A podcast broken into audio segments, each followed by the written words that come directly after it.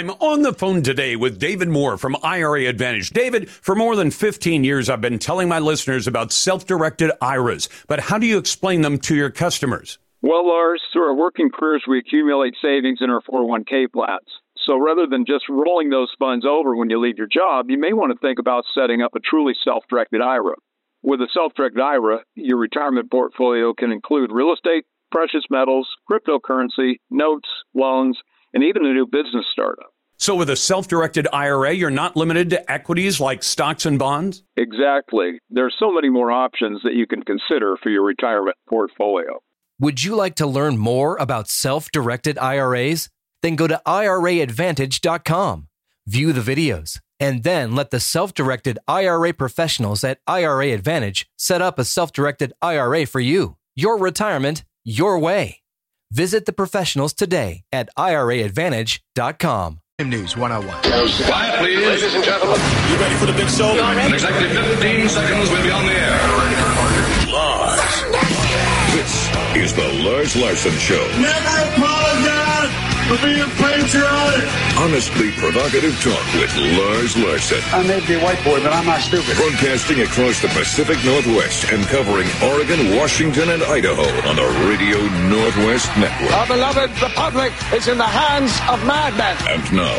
Then we're going to kick the Biden crime family out of the White House. Here's your host. My memory is so bad I let you speak. Lars Larson. Welcome back to the Lars Larson Show. It's a Monday and it's the Radio Northwest Northwest Network, and I want to tell you about the drug plan fraud that Oregon lawmakers, and as you know, the Democrats are in supermajority uh, in the House and Senate. Uh, well, actually, supermajority in one, regular majority in the other one. The Democrats are running the show and they plan to run a scam on citizens you would not believe.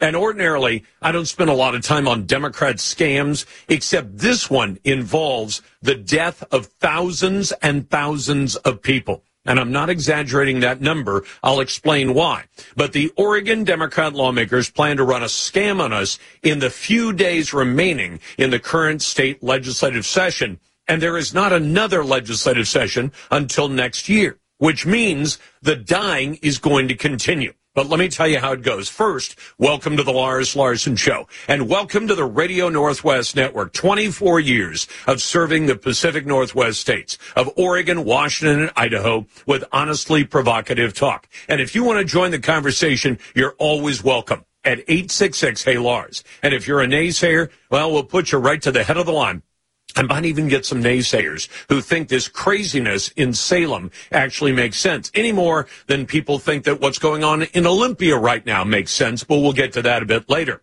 But here's what's going on. The Oregon Democrats are frantic to try to provide the, the citizenry of some kind of answer. And why are they frantic? They know that citizens want a fix for the fentanyl drug disaster that is currently killing, and these are the real numbers, three people on average every single day in the state of Oregon. About six people are dying every single day in the state of Washington, and Olympia isn't doing much more than Salem is doing right now. They are happy to let people keep on dying as long as the campaign money keeps coming. And I'll explain that connection as well.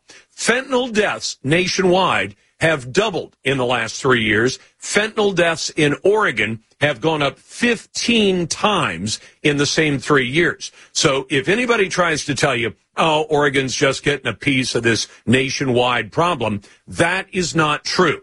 If it were true, if fentanyl deaths were up 15 fold nationwide, you can better believe they'd be doing something about it but it's doubled nationwide. It has gone up 15 fold in the last three years in Oregon ever since the passage of Measure 110. Now, if you say, but Lars, the people approved Measure 110. Yes, they did by 58%. And we know how it happened. It was funded by the Drug Policy Alliance. And if you say, well, is that an Oregon group? No, it's actually based on the East Coast. And who puts all the money in the Drug Policy Alliance? That would be George Soros, the crazy billionaire who's trying to do things that are going to wreck this country. And what are the Democrats also getting? A lot of the Democrats in Oregon are getting big campaign donations, not only from the Drug Policy Alliance backed by George Soros, but from other liberal groups who want the Measure 110 experiment on Oregon to continue. Now, what do the polls show about what citizens want?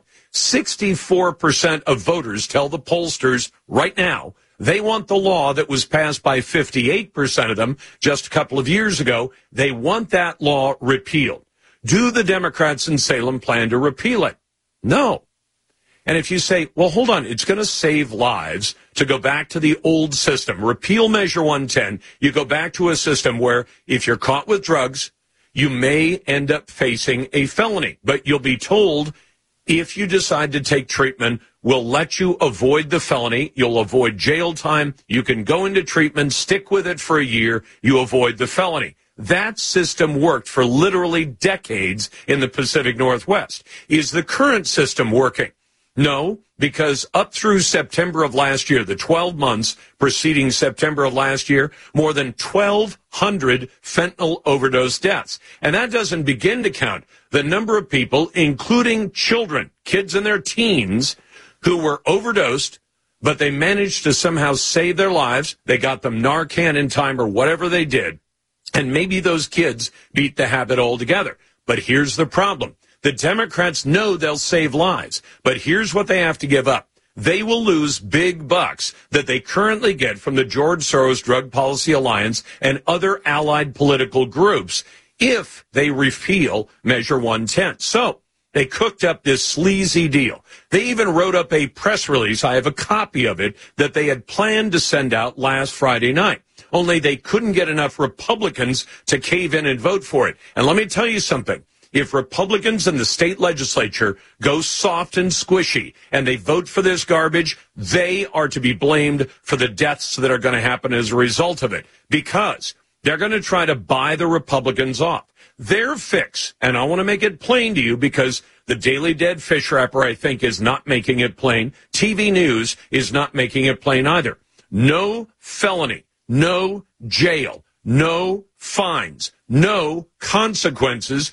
That means no real incentive for the addicts to get into treatment. Now, if some naysayer wants to tell me why, well, Lars, they'll just uh, call up and get treatment. They have that opportunity right now. They even, they did this. They have attempted to bribe the district attorneys. They have a bill, and the bill is a bribe to district attorneys elected by voters around the state. And how does that bribe work? It would make changes to the public employee retirement system that would allow all DAs to retire at age 50. So you could go to work as an elected DA at, say, 30, retire at 50, and they want to up the pension. This is what's in a bill before the legislature right now. It comes, it, it, really amounts to a gigantic bribe to the DAs because they want the DAs to stay quiet. They can't afford to have a bunch of district attorneys running around saying this solution to the problem is not going to solve the problem. So they say, how would you like to retire at 50 instead of waiting to the usual age? How would you like to retire on the same kind of pension that we now pay to firefighters and cops? And why do firefighters and cops get a generous pension? Uh, because if you're a firefighter, you're facing real danger every time you deal with drug addicts, every time you deal with a fire, every time you go into a burning building. Why do we give a more generous pension to cops? Because they get shot at. They end up in wrestling matches and getting beat up by criminals. That's not a good thing. We let those people retire early. There's more wear and tear on somebody if they're a firefighter or a cop. And now they want to let the DAs do that? Folks who show up in a nice air conditioned office every day and sit and push paper most of the day? I don't think so. But the Democrats, they know this isn't going to fix the problem. So they got to bribe people into supporting it. They hope that voters people like you are dumb enough to think this is a fix and proof of their inevitable failure it's not going to be clear for at least a couple of years or maybe uh, put it this way a few thousand deaths from now. But next year there's a regular session they won't address it then that pushes it into the future which means all they're trying to do is kick the can down the road. And when they do it they may be kicking the lives of people you love down the road as well it's a Monday. It's the Radio Northwest Network, and you've got the Lars Larson Show. If you want to jump in, if you're a naysayer, we'll put you first at 866 Hey Lars. That's 866 439 5277. You're listening to the Radio Northwest Network.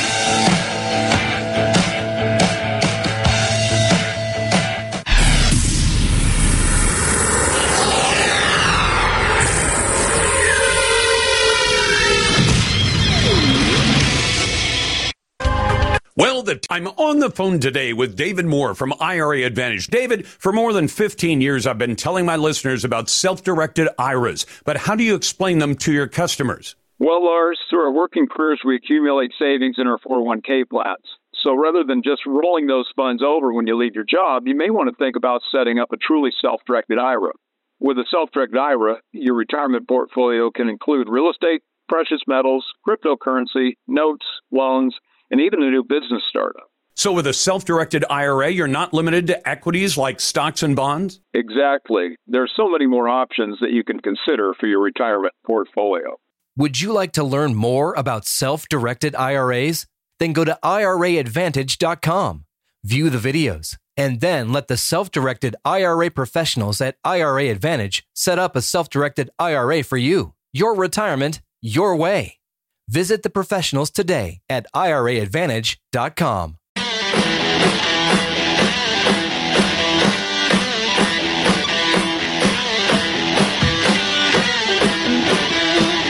Another strong take from President Biden on AI and the weather. Helping Webb tech, uh, the Webb, Webb tel- the Webb telescope. My God, what is this? This is the Lars Larson Show.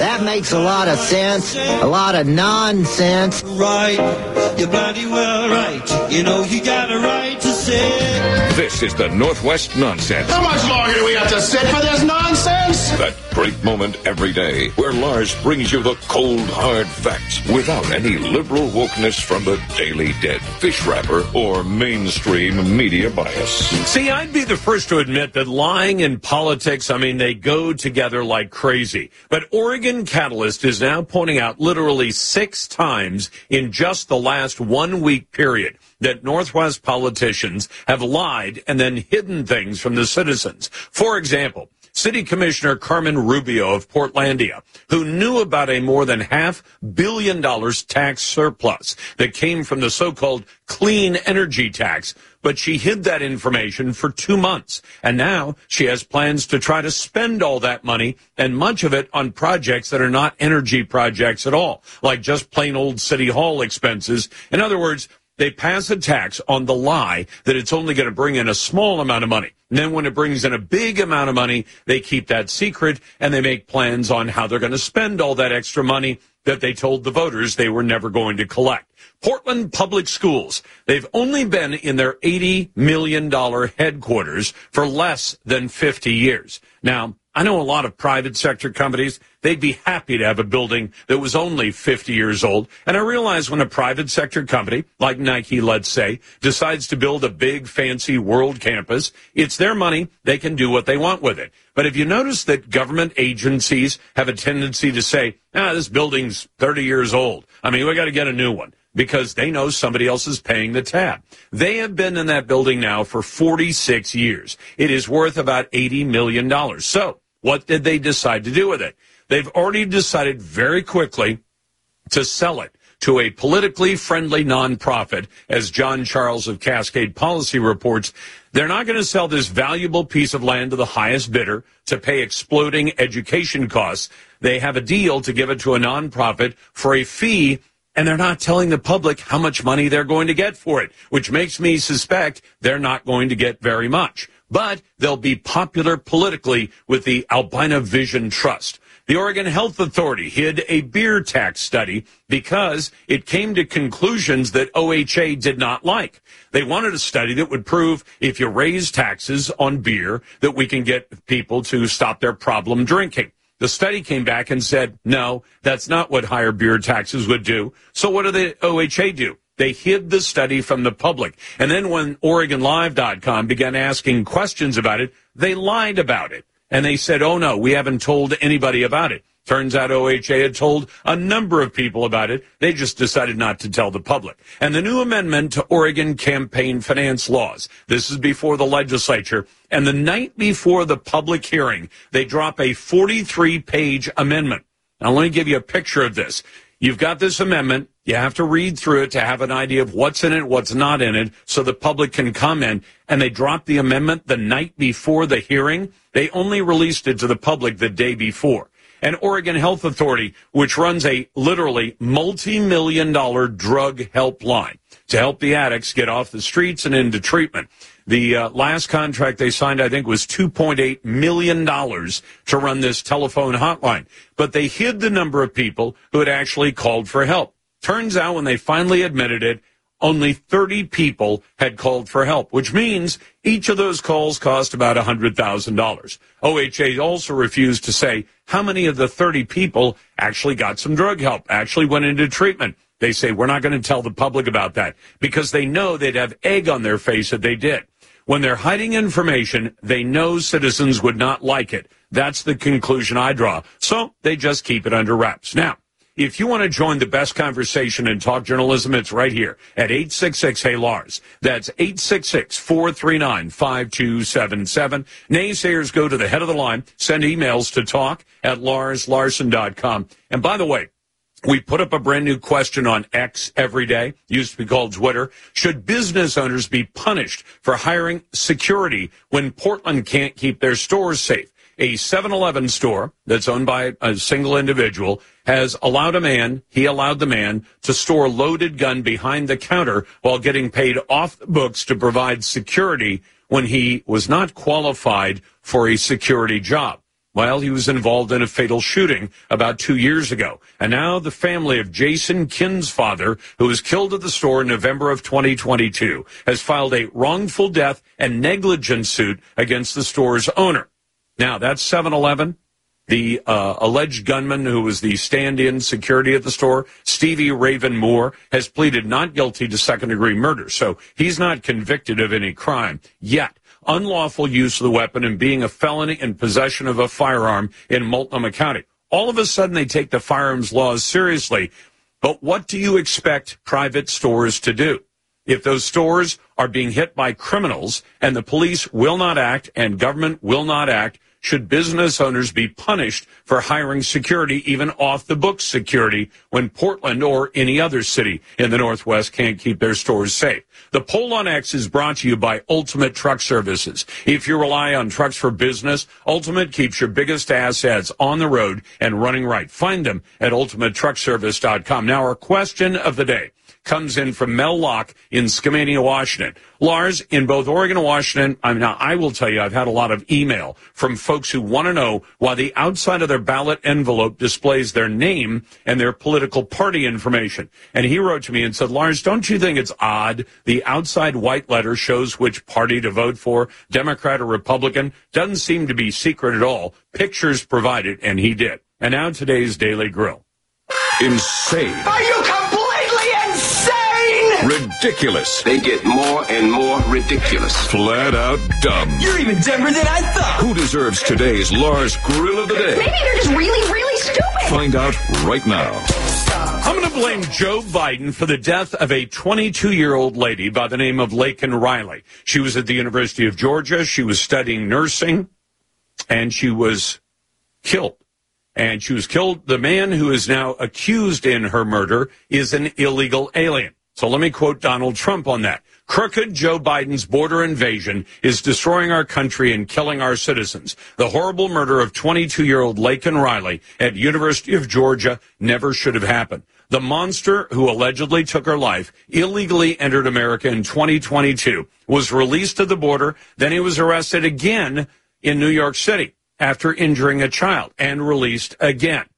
As Trump says, when I'm your president, we'll immediately seal the border, stop the invasion, and on day one we'll become the largest deportation of illegal criminals in American history. May God bless Laken Riley and her family. Our prayers are with you. And our best email so far comes from Susan Gilbert. Lars, I just opened my ballot for the upcoming primary election in Washington State. I'm outraged to see my full legal name and my choice of Democrat or Republican box to check on the back of the return envelope is a requirement to have my vote counted. I voted in every election since 1960. Uh, partisan politics aside, I never want my full legal name and choice of party available to the general public. The right to vote is sacred. Its confidentiality is the right of every citizen in our country. Signed, Susan. Susan, thank you very much. Send those emails to talk at larslarson.com. And if you want to join the best conversation in talk journalism, it's right here at 866 Hey Lars. Coming up, an outright ban on all forms of income taxes in Washington. That's the Lars Larson Show.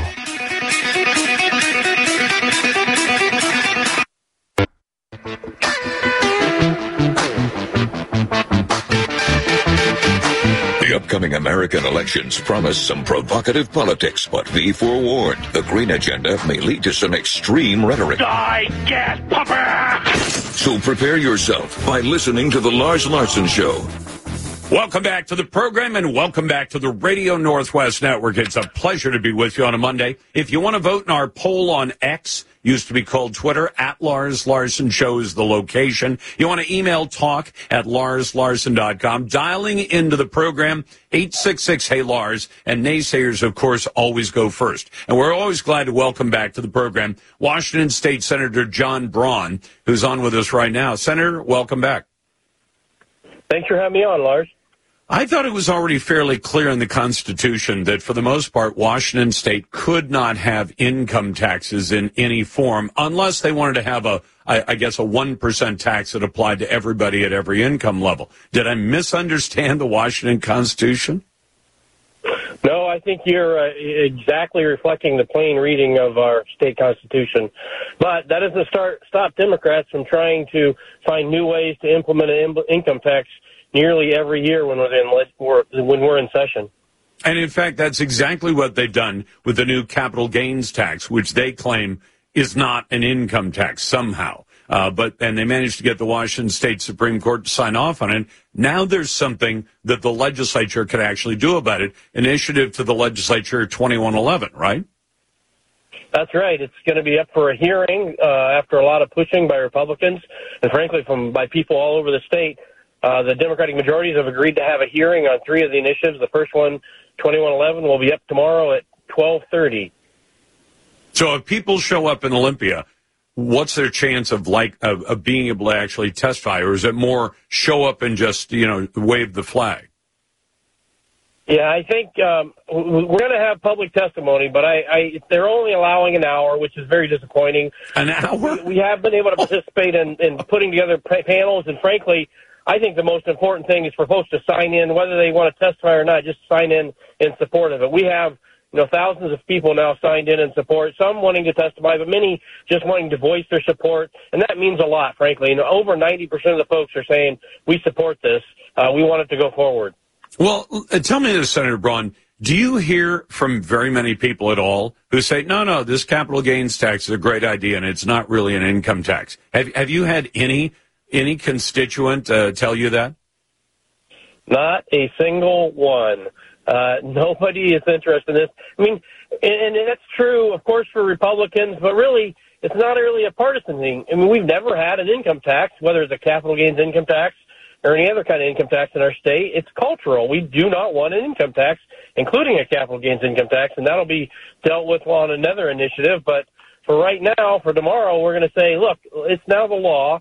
Uh, in addition to our Constitution, which uh, we can't have an income tax at both the state or at the local level. Now, if you passed, I mean, if this passes, is is this going to be one of those where the voters vote for an initiative? Well, because eventually, if the legislature has a hearing, and I don't imagine the Democrats are going to say, okay, we'll adopt 2111. So then it goes to the ballot.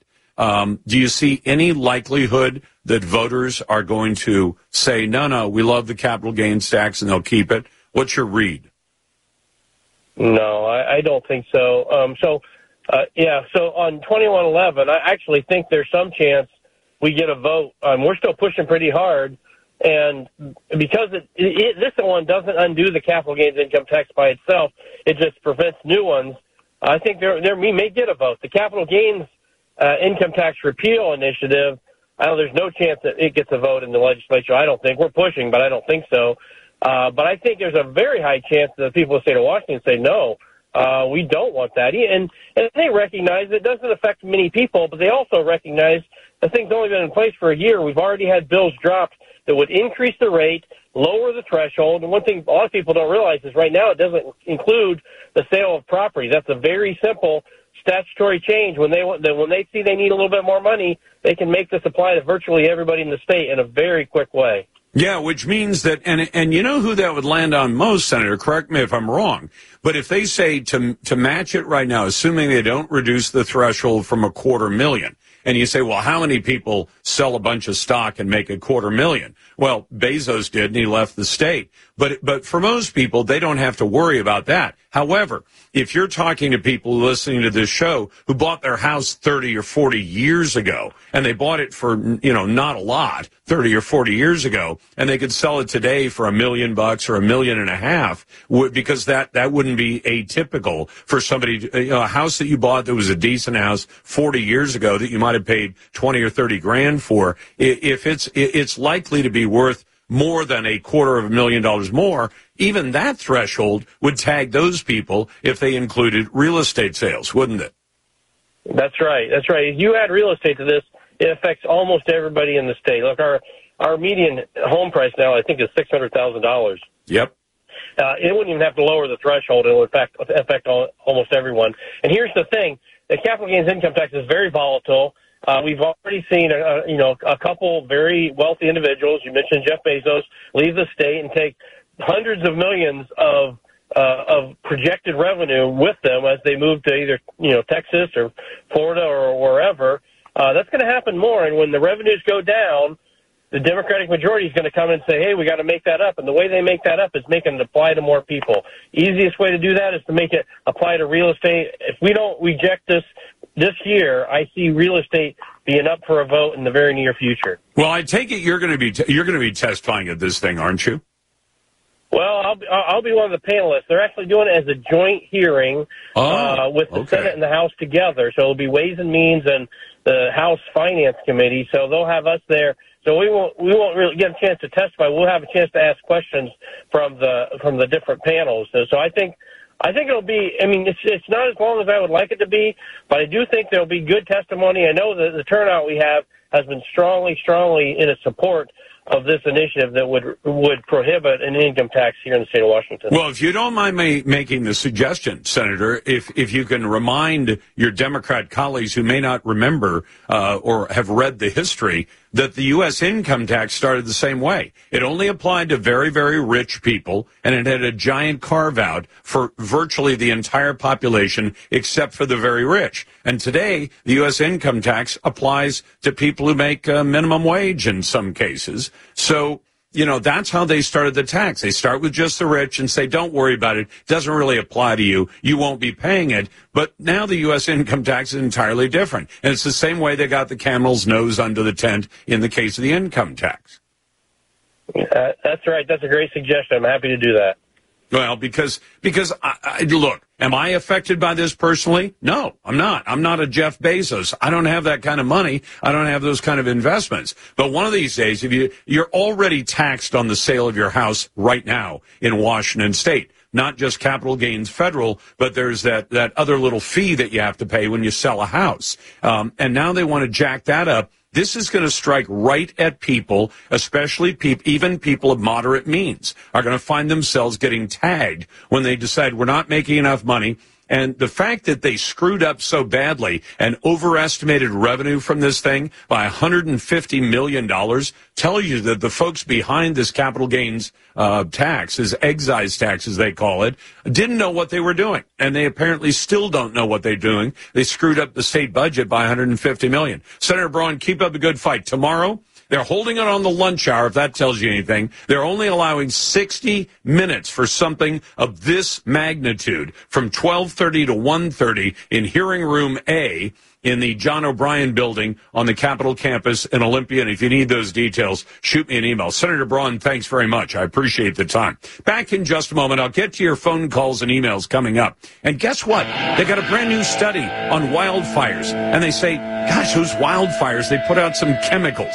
We'll talk about that and get to your phone calls and emails. It's a Monday. It's the Lars Larson Show, and you're listening to the Radio Northwest Network.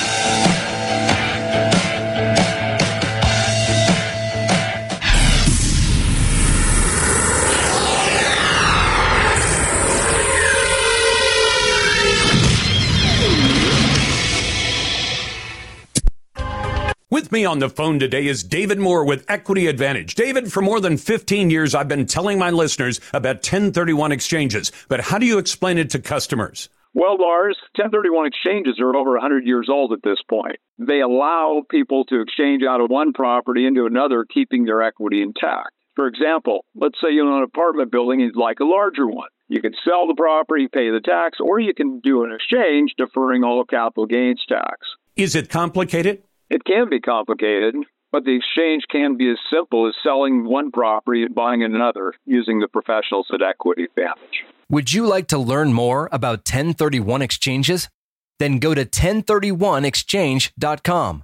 View the videos and then let the 1031 exchange professionals at Equity Advantage show you how it can work for you. You've worked hard for your money. Let Equity Advantage work hard to keep it yours. Visit 1031exchange.com.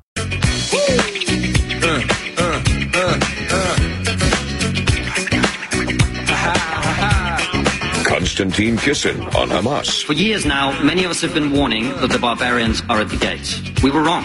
They're inside. There are positives as well. I mean, say what you want about Hamas supporters, at least they know what a woman is. This is the Lars Larson Show. Welcome back to the program. It's a pleasure to be with you on a Monday. If you want to jump in, it's 866 Hey Lars. And I got to tell you this. Uh, we've been talking about the legislature, both Oregon and Washington, and there's crazy stuff going on there. And I always feel it's my duty to tell you about this stuff so at least you have the opportunity to make some phone calls, maybe send an email or two, uh, go on social media and post. But I want you to consider a couple of different developments that also relate, in this case, to the Washington legislature. Washington state Democrats want to grant professional licenses to illegal aliens.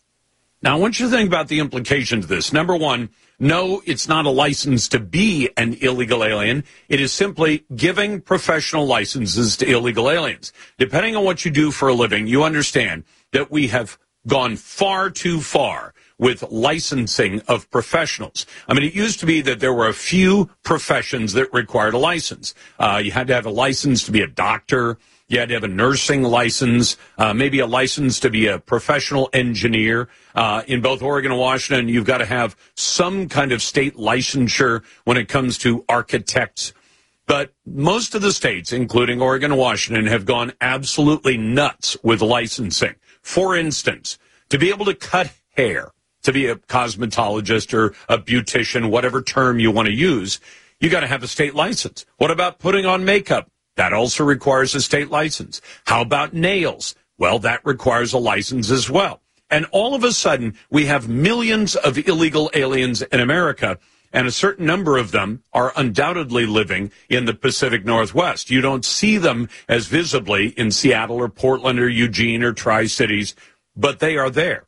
And now there's a bill before the legislature, introduced, of course, by our friends from the Party of Slavery. Um, and what they want to do is they want to stop state agencies from holding back professional certification just because somebody is in the country illegally.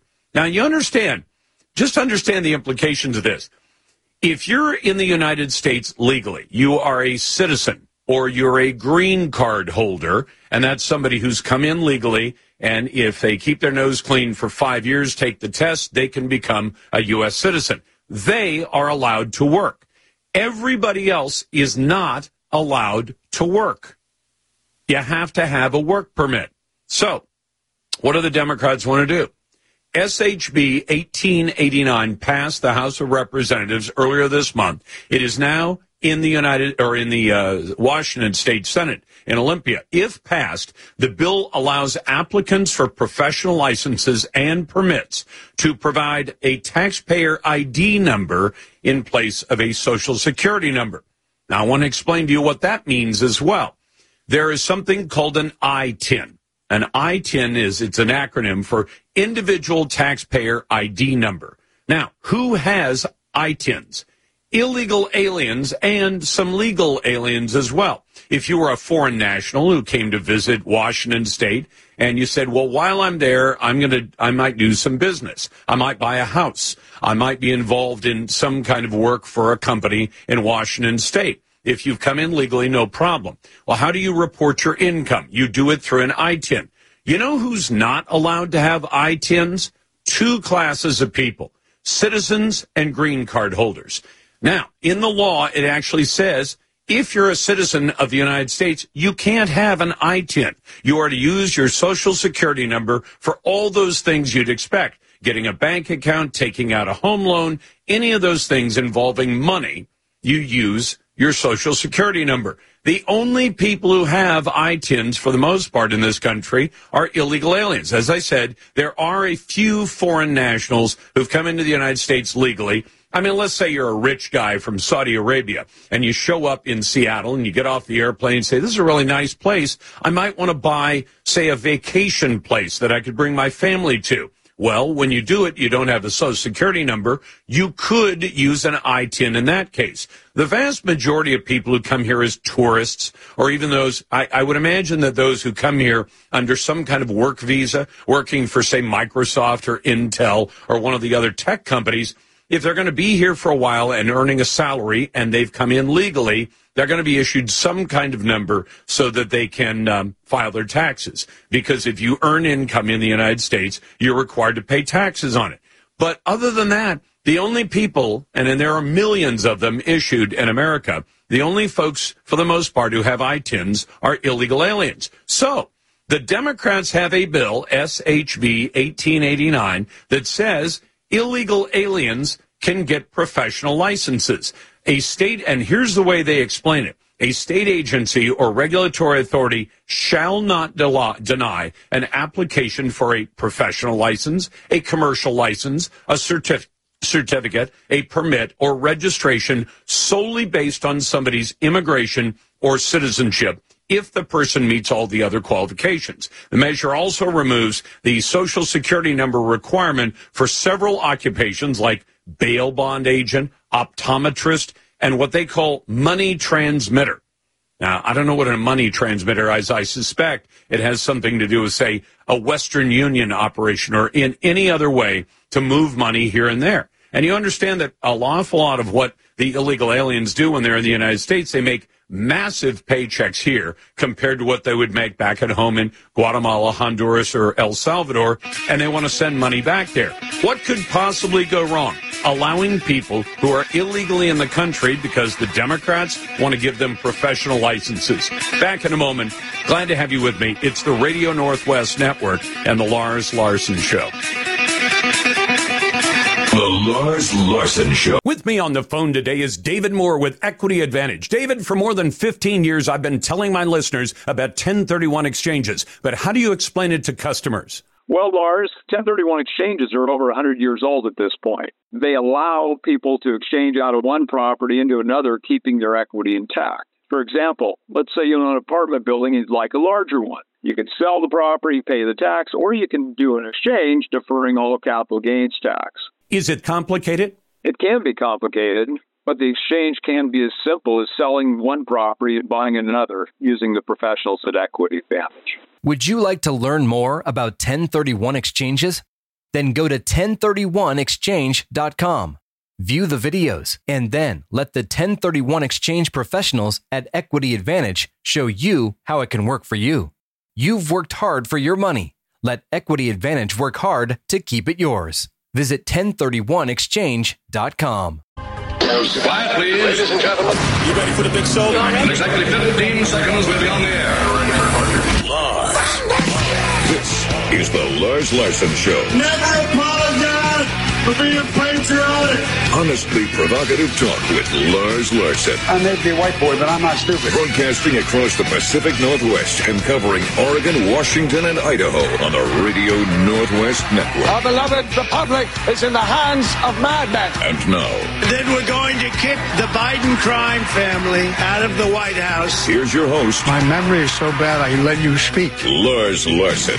Welcome back to Lars Larson Show. It's a pleasure to be with you on a Monday and live on the Radio Northwest Network. You know, I've got a concern. Actually, it's a concern that I would really call, call a fear. I've got a fear that the Oregon legislature is going to try to pull the wool over people's eyes and say, why, we have a fentanyl disaster. Yes, we do. We've seen a gigantic increase in fentanyl overdose deaths in Oregon, so we're going to do something about it. And then they will pass a bill. And they'll point to the bill and say, you see, we have recriminalized this drug and that should solve the problem. Now, the fact that it's not going to solve the problem is going to lead to several thousand deaths over just the next two years, which might be the next time that the Oregon legislature could actually take up the matter again and say that didn't work. And of course, they're going to say, well, you have to give it time to work. And that's going to be their excuse. So they're buying time by passing something that has the appearance of addressing the problem when in fact it doesn't. Now, I don't expect you to take my word for that. So I invited my friend, former DA Josh Marquis, to join me to talk about this bill. And Josh, as you and I both know, the Democrats had planned to have this a done deal on Friday night. They had already drafted a press release. They even had a space to plug in whatever comment they got from a rhino Republican saying, we're going to back this thing. Uh, to make this a some kind of misdemeanor that is so low that it doesn't currently exist to create a brand new thing called uh, not uh, not diversion people know about diversion as the thing you can do on the first time DUI if nobody got hurt deflection is something that's brand new and not even defined in the law. But I want you to address this because I don't expect my audience just to believe me when I say they're going to pass a bill. It will technically make fentanyl a crime and it will not solve the problem. So where should we start?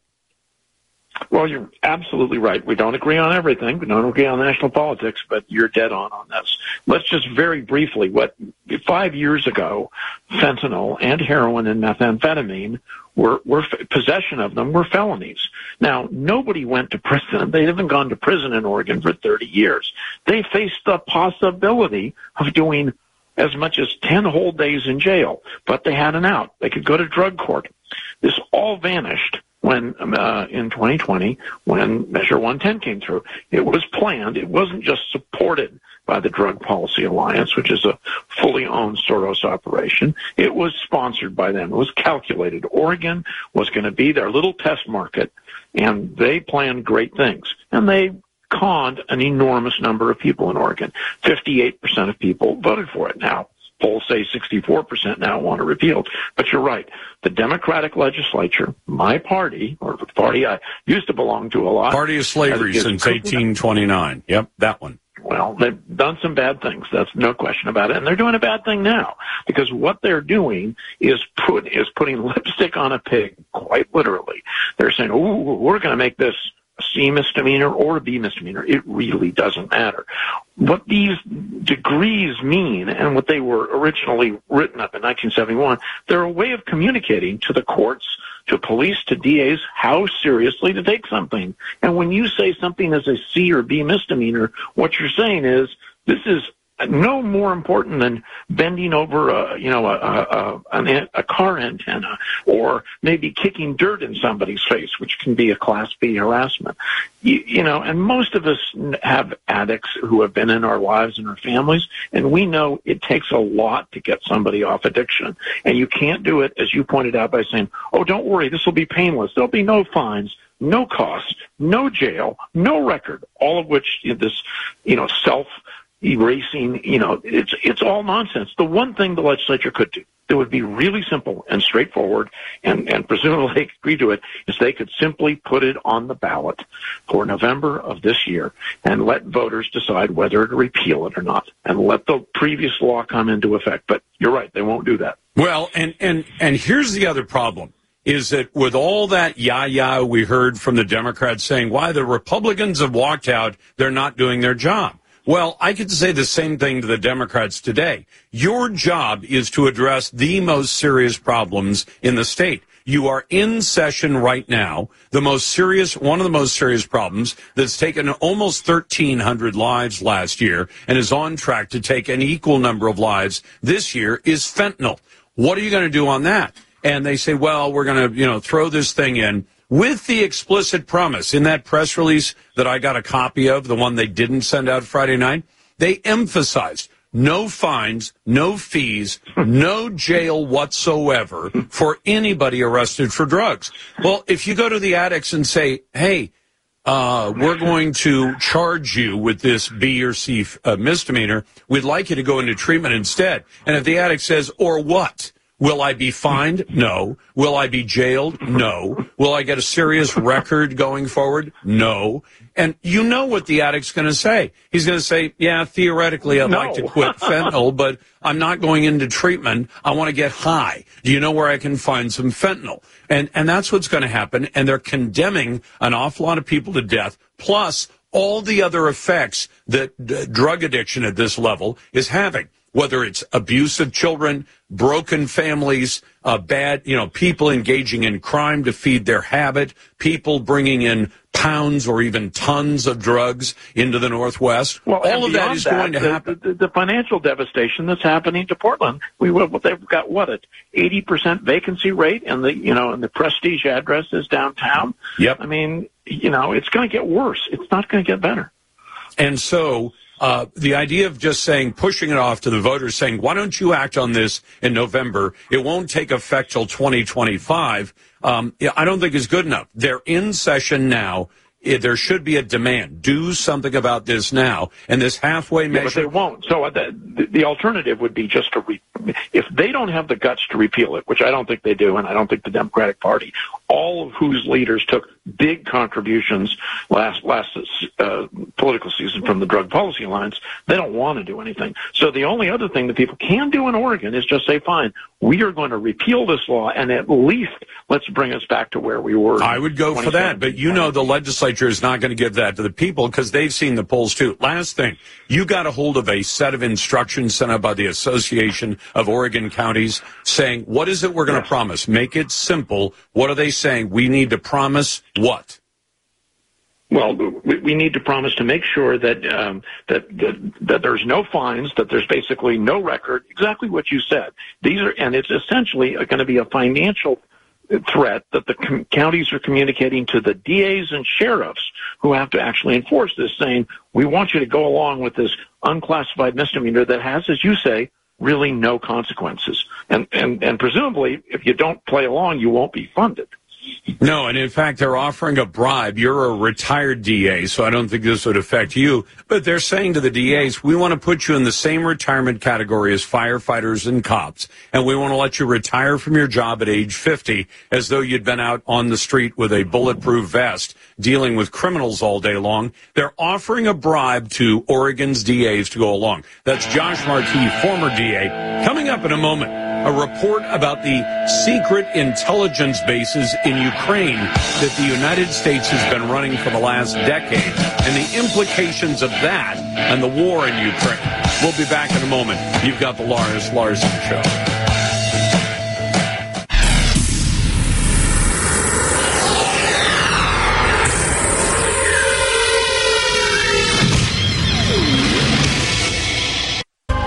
I'm on the phone today with David Moore from IRA Advantage. David, for more than 15 years, I've been telling my listeners about self directed IRAs, but how do you explain them to your customers? Well, Lars, through our working careers, we accumulate savings in our 401k plans.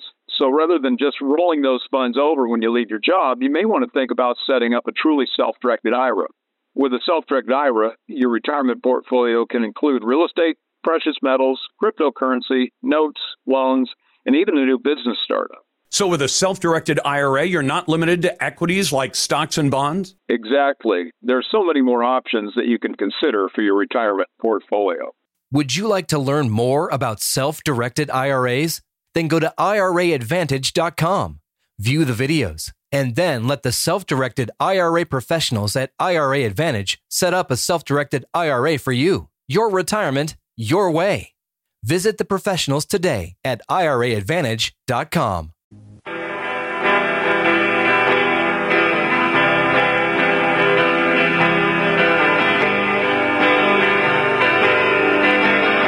Ronald Reagan knew better. Do you? All of it began the first time some of you who know better and are old enough to know better let young people think that they had the right to choose the laws they would obey as long as they were doing it in the name of social protest. This is the Lars Larson Show. Welcome back to the program. It's a pleasure to be with you, and I'll get to your phone calls here in a moment. But I got to tell you about a story that I thought was going to get a lot more attention over this past weekend. And of course, it came from one of the most prominent Democrat beloved media institutions in America, and that would be the New York Times. So if you're inclined to attack me because you say, where the heck did you get all that crazy stuff, Lars? I say, well, the New York Times. Isn't that the Democrats' daily Bible? But here's what they came out with, and it actually fits. It makes sense with what some of us think is the reason there is a war in Ukraine. Okay, I'll get to that in just a moment. But the New York Times says that about a decade ago, under Barack Hussein Obama, the administration of Obama and Biden, that secret intelligence bases were set up in Ukraine, and they've been there for the last decade. You say, well, hold on a second. Why do we have secret intelligence bases in Ukraine? Now, even somebody who hasn't seen the map recently would say, well, Lars, Ukraine is right next to Russia. It's a great place to keep an eye on Russia. And if you think, well, hold on a second, the New York Times is reporting this, so I have a feeling either the folks who knew this information for the last decade and never made it public decided we better make it public now, or they knew that somebody else was working on the story and that it was going to be made public. But let me remind you of what happened about a decade ago in Ukraine that was a game changer for that country. So Ukraine has been kind of a pinball or a tennis ball between the West, meaning the United States and Western Europe, and Russia for a long, long time. And each of the two sides would like to have Ukraine be more friendly to them. So you'd have somebody who was pro Russia in the presidency and other important spots in that government. And then you'd have people who were pro West. Well, what happened in 2014? There was something called the Maidan Revolution. Now, if you listen to liberals talk about the Maidan Revolution, they say, oh, yeah, that was when the Ukrainian people rose up and they decided that they didn't like their current leadership and they got rid of their current leadership. Well, their leadership at the time was a pro Russian president. And he had been actually talking to both sides. He was talking to both the European Union and he was talking to Russia. And I think he was actually trying to get the best deal for Ukraine. But in theory, the people of that country did what the people of the United States did with Great Britain. We said, we don't want a king anymore. And they kicked him out and declared their freedom. What actually happened was the Obama administration engineered the Maidan Revolution. If you don't believe me, there are plenty of articles about this. It's M-A-I-D-A-N, Maidan Revolution. And if you watch uh, Oliver Stone's movie called Ukraine on Fire, it's all about the Maidan Revolution. So, what happened? Well, uh, Victoria Nuland, who worked for uh, Barack Obama at the State Department, she's actually been in the government for the last 20, 25 years.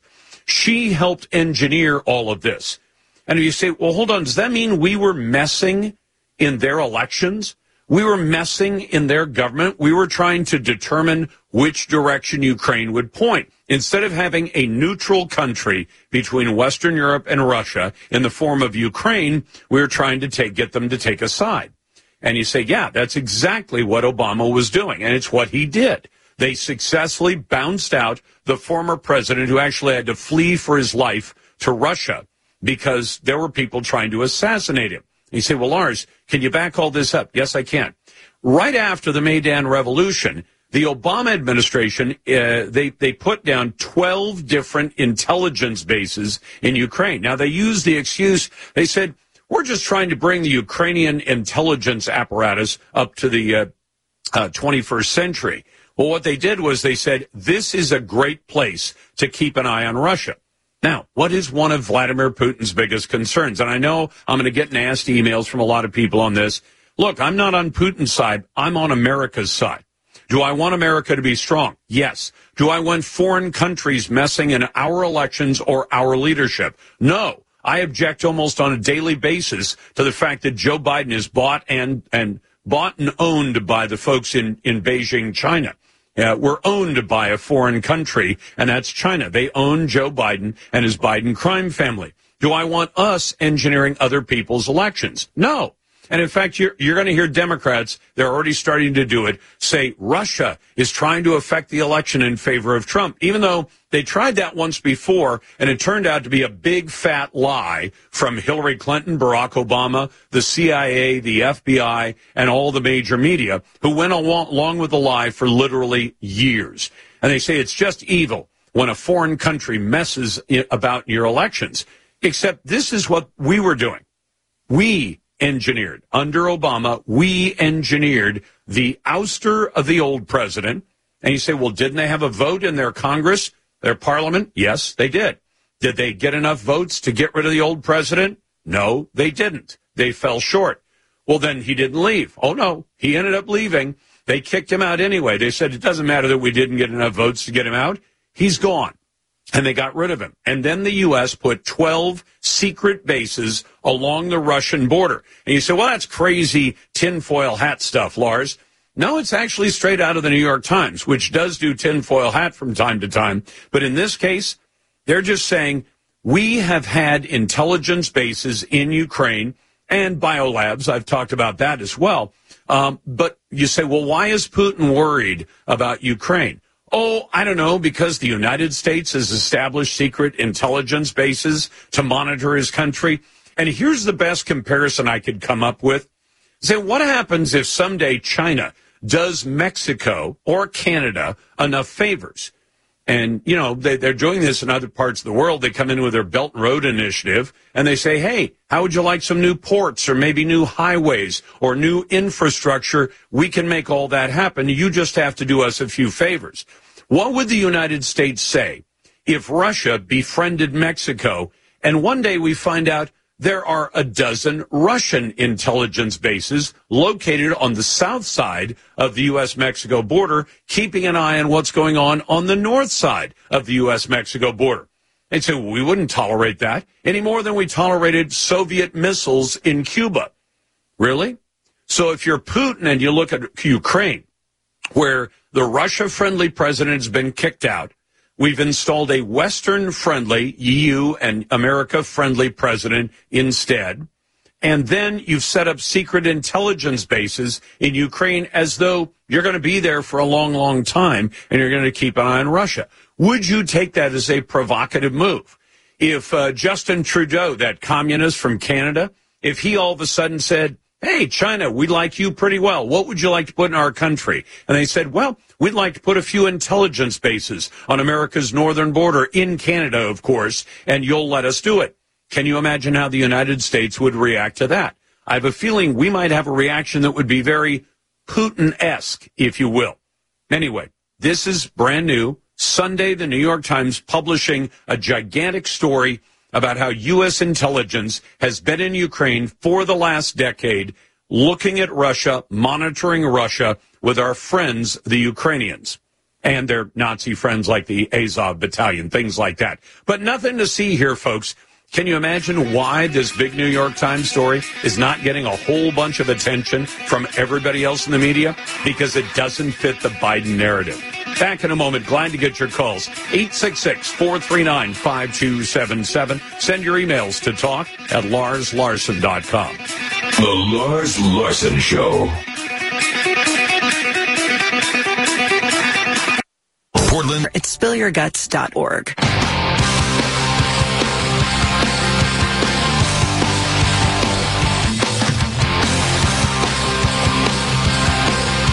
Elon Musk sums up America's government. And what I see all over the place is people who care about looking good while doing evil. This is the Lars Larson Welcome Show. Welcome back to the Lars Larson Show. It's a pleasure to be with you. And as you might imagine, I care a lot about free speech rights, uh, in part at least, uh, because of what I do for a living. But even if I weren't doing this for a living, uh, being a talk show host and giving my opinion, I'd still care about keeping my free speech rights. I also understand that private institutions are different than government institutions. And if you work for a private company like a newspaper, a TV station, or a radio station, um, you can decide what goes on the air and what does not go on the air. That's because all of those I just mentioned are publishers. But when it comes to social media, they're a different animal. They're called social media uh, platforms and they get a special kind of protection that is granted by the government that makes them immune from certain kinds of lawsuits. Not all lawsuits, but certain kinds of lawsuits. Well, the U.S. Supreme Court is hearing arguments today about a case that may change that because of some laws in Florida and Texas. And I invited Jessica Melugin on with the Competitive Enterprise Institute to talk about this. Jessica, welcome back. Thank you very much. What are we expecting? Well, I want you to frame it as well because I'm not going to tell you what to say, but but or put words in your mouth. I hate it when people do that to me. But what's at stake here in this Supreme Court case involving NetChoice and Gonzalez versus Google?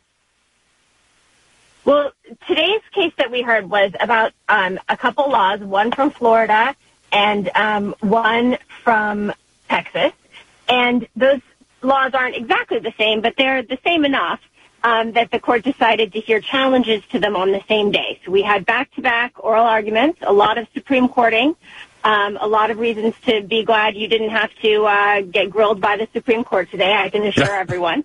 Um, they they gave both sides a little bit of hell, and um, it was fun for those of us who follow these issues. Um, but I I wouldn't want to be on the other side of that. So um, what what these laws and you hit on it right. Um, the question really before the court is is this um, what happens with First Amendment protections when we're talking about private companies? Right. So, um, Florida and Texas had really, you know, they kind of had enough of some of the deplatforming, um, what they felt was bi- the biased decisions about that. And they said, um, you know, you're so big or you're so influential that we, we've decided you've, you've somehow sort of crossed the line um, from being a private company and into, in Texas's case, saying um, you're a common carrier. Common so carrier. We see common carriers. Yeah, we see common carriers in, in things like uh, railroad, shipping freight, um, and even Trucking. in telecommunications. Um, Yeah. Right, right, right. So, um, you know, they've, they've kind of said, listen, for all intents and purposes, these social media platforms have kind of become common carriers, and therefore we say they are not allowed to deny anyone um, access to their platforms. Florida is a little different. Um, they've kind of gone about it in a different way, and they say that you know what's been happening um, is viewpoint discrimination, and and they don't want any of that.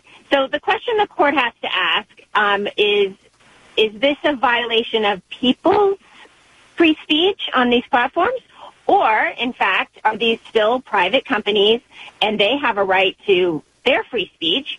And on the, the flip side of free speech, of course, is um, a prohibition against compelled speech, meaning um, the government can't force you as a private entity or a private citizen to carry speech or say things that you don't mean. Um, so those people challenging the state laws are saying, hey, you're, you know, you might have these good intentions with protecting speech of users, but you're forgetting that these platforms are still private companies and they have a right to say, um, we don't want certain kinds of speech on our platform because we're trying to curate a certain environment here. And Well, but get Jessica, little- can I offer? And I want my audience to really understand. And this one is a, a kind of a complicated issue, but since it's the common carrier issue is one of them, let me give you an example, and you tell me if it fits. So you've got a phone company, which is a common carrier. And uh, Planned Parenthood walks in and says, Hey, we're setting up a new Planned Parenthood to kill babies. We need phones. And the phone company says, Yeah, we love Planned Parenthood. We love killing babies. We'll set you up with all phones you want. Then the Republican Party comes in, or a conservative group, or the NRA, and they say, Hey, uh, we advocate for Second Amendment rights. We're a conservative group. We'd like some phones. And the phone company says, Screw you. We hate you, uh, gun gun folks. Get out of our office. We're not giving you any phones. A common carrier can't do that, can they? That, yeah, that's right. Right now, um, phone companies are an example of something that is regulated as a common carrier. Um, right now, social media companies, I mean, this is sort of Texas's attempt to put them in that category, right? Right. But there really hasn't been a law passed that says um, they they are. Um, and it's it's it's nuanced, like you were saying, and I don't want to bore anyone, but it's a little bit diff- It's more so the analogy the other side would use, and, you're right, that is a common carrier situation. You can't deny access to people Um, Because you don't like question- their message. Right. Right, right, right, right. Exactly right. Um, the the analogy that the other side would talk to you about is a different case that involves um, a St. Patrick's Day parade in Boston many years ago. And uh, that came to the court, and they said, hey, you know, we're having this St. Patrick's Day parade, and we don't want to let these certain people have a float and participate in our parade. And in that case, the court said, well, yeah, because your parade is kind of speech, right? You're kind Yeah. of communicating Yeah. something, and you're allowed, right? So the, what the question before the court is, is social media more like a parade or a newspaper editorial page where you wouldn't want the government saying you have to run everyone's letter to the editor or you have to let every um, float in, right?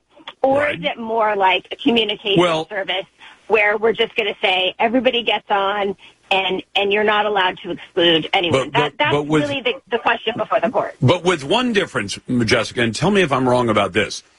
When I broadcast this radio show, I'm responsible for everything. If somebody calls in and defames Jessica Melugin, says Jessica Melugin is a convicted mass murderer, and that's defamatory, it's, you know, and it's untrue, and I let it go on the air, I get sued. If Facebook, Twitter, or any of the rest, X, whatever, if they let something on, they're given protection saying, well, you can't be responsible for things that people say on Twitter because you've promised to be a platform open to all. And we understand there will be some things you won't let people post plans for nuclear bombs or recipes for ricin and things like that, but we will let everybody else on. The minute they start to differentiate, say, well, we like all the Joe Biden stuff about what a great president he's been. We don't like all this Donald Trump nonsense. So we're going to lock that stuff out. Don't they go from being a platform open to all to being a publisher? And at that point, they lose their Section 230 protection, don't they? Uh, they don't. You're correct in, in you have very accurately identified a difference in the way that li- so this isn't a free speech question, this is a liability question, right? Right, You're right. liable, a newspaper is liable, right? So um that that is correct. The liability works in a way where, you know, you're kind of the filter, right? And you're being held responsible for that Yep. the content that you let through the filter. Exactly correct. And and platforms do not. And so what you're talking about is a law from 1996, Section 230, and uh, it was a bipartisan effort at the time. And these two congressmen, uh, Ron Wyden and Chris Cox, a Democrat and a Republican, got together and said, "Well, we know that traditional liability works like this." But we're kind of worried because this new internet thing is coming along, and there's these uh, message boards. We didn't have social media platforms then. We had message boards. I don't know if anyone else is old Oh, enough yeah. to remember, but trust me, we did. um, and um, they were worried because some of these message boards were leaving up really offensive posts by people because they said, hey, you know, these message boards said, we know how liability works. And if we take stuff down, even though we'd kind of like to because we'd like more people to want to spend time on our platform and they're offended by this, we'd like to take it down. But we know that that triggers publisher liability. And we Yep. know if we act more like a common carrier, you can't sue us. Exactly right. Jessica Melugin. Jessica is with the Competitive Enterprise Institute. Jessica, I ran out of time there, but thank you so much. I appreciate it. You're always great. Back in a moment, I'll get to your phone calls and emails. 866 Hey Lars. Send emails to talk at larslarson.com.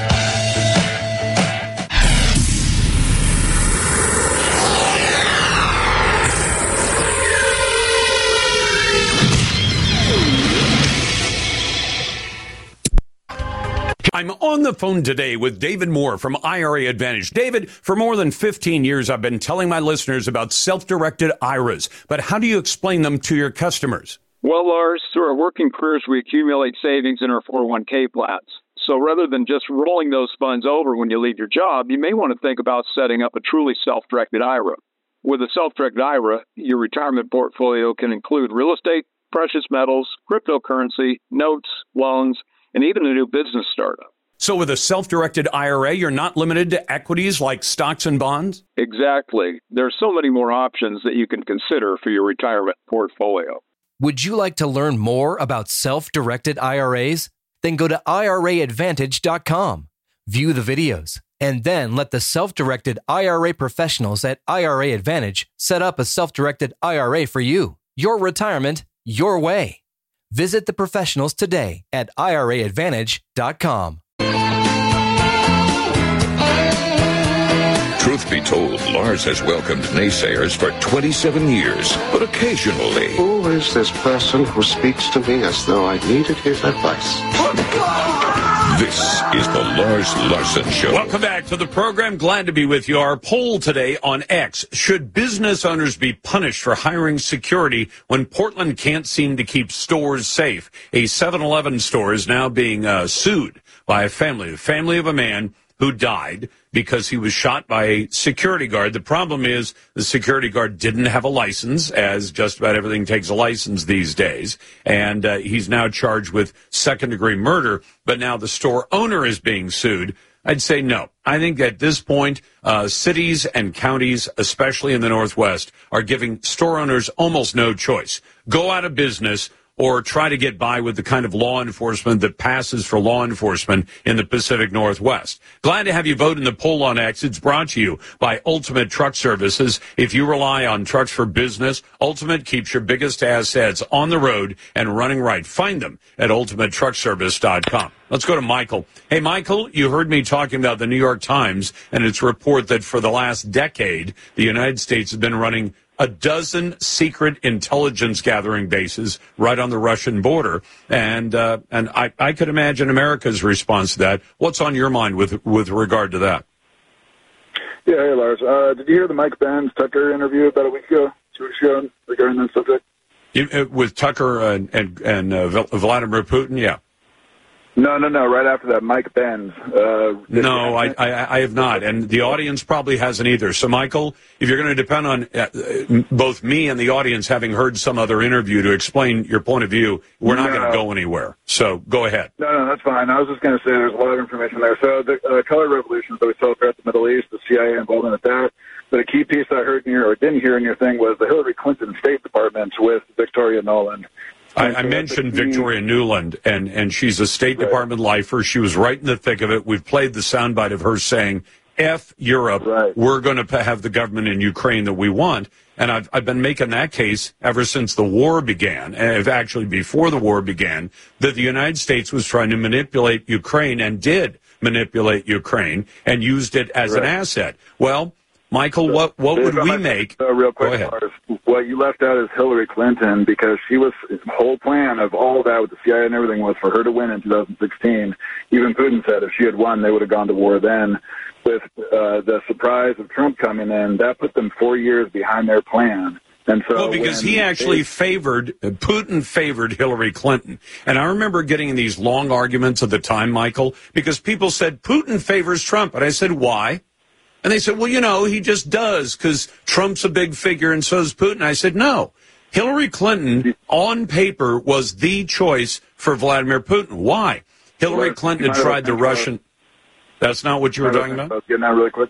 No, I was getting to a final point here real quick is that when Trump came in, the same group, CIA, State Department, and Hillary Clinton, they did a soft coup here in the United States, which we saw all throughout his presidency. When yes, 2020 elections happened and Biden came in, we immediately they immediately pulled out of Afghanistan and went to Ukraine because they were four years behind schedule for a pre-planned event. So that's all I'm trying to get to. Uh, that's not a bad theory. It's not a bad theory at all. Um, you know, okay. because that's all I wanted. No, and and and all I'm concerned with is have you noticed that most of the major media today aren't doing much of anything with what I thought well, from the times? What? That's if anybody follows Project Mockingbird from the 1960s, and, all yep. of the mainstream media, and we've talked about that on the show as well. Yeah, Michael, I appreciate the call. Thanks very, very much. Let's go to Ron. Hey, Ron, welcome to the Lars Larson Show. What's on your mind? Lars, we've been we've known three years ago since the Undersecretary of Defense revealed that we had 49 of our 68 gain of function research labs underneath Russia's belly. Yes, we, we didn't did. allow it during the Kennedy administration when they was over in Cuba. We're allowing China. You notice all both countries that we're involved with by the Democrat Party and some RINOs, whether it's McConnell with his wife, Miss Choi, uh, out of uh, with the shipbuilding, and she lost her sister for some reason. Let's a few months, few weeks ago. The point is, China and the globalists within our country, they've set the people that represent. They care about two things. They care about staying in power. Yep. Controlling us, limiting our rights and liberties, but the, China is using our own system against us, whether it's with the fentanyl and drugs, whether it's the whether it's undermining, buying up all our land, whether it's gathering intelligence illegally over our over our sovereignty, and at the same time buying off our politicians. Notice the. A uh, Democrat Party never mentioned when China's wrong. I go all the way back 35 years ago when I was in the Navy after Tiananmen Square with Deng Xiaoping, where they killed all those protesters, young and old from 35 down, in, in uh, even out there in the Kowloon side of Hong Kong, which we were allowed to go when the British was controlling it.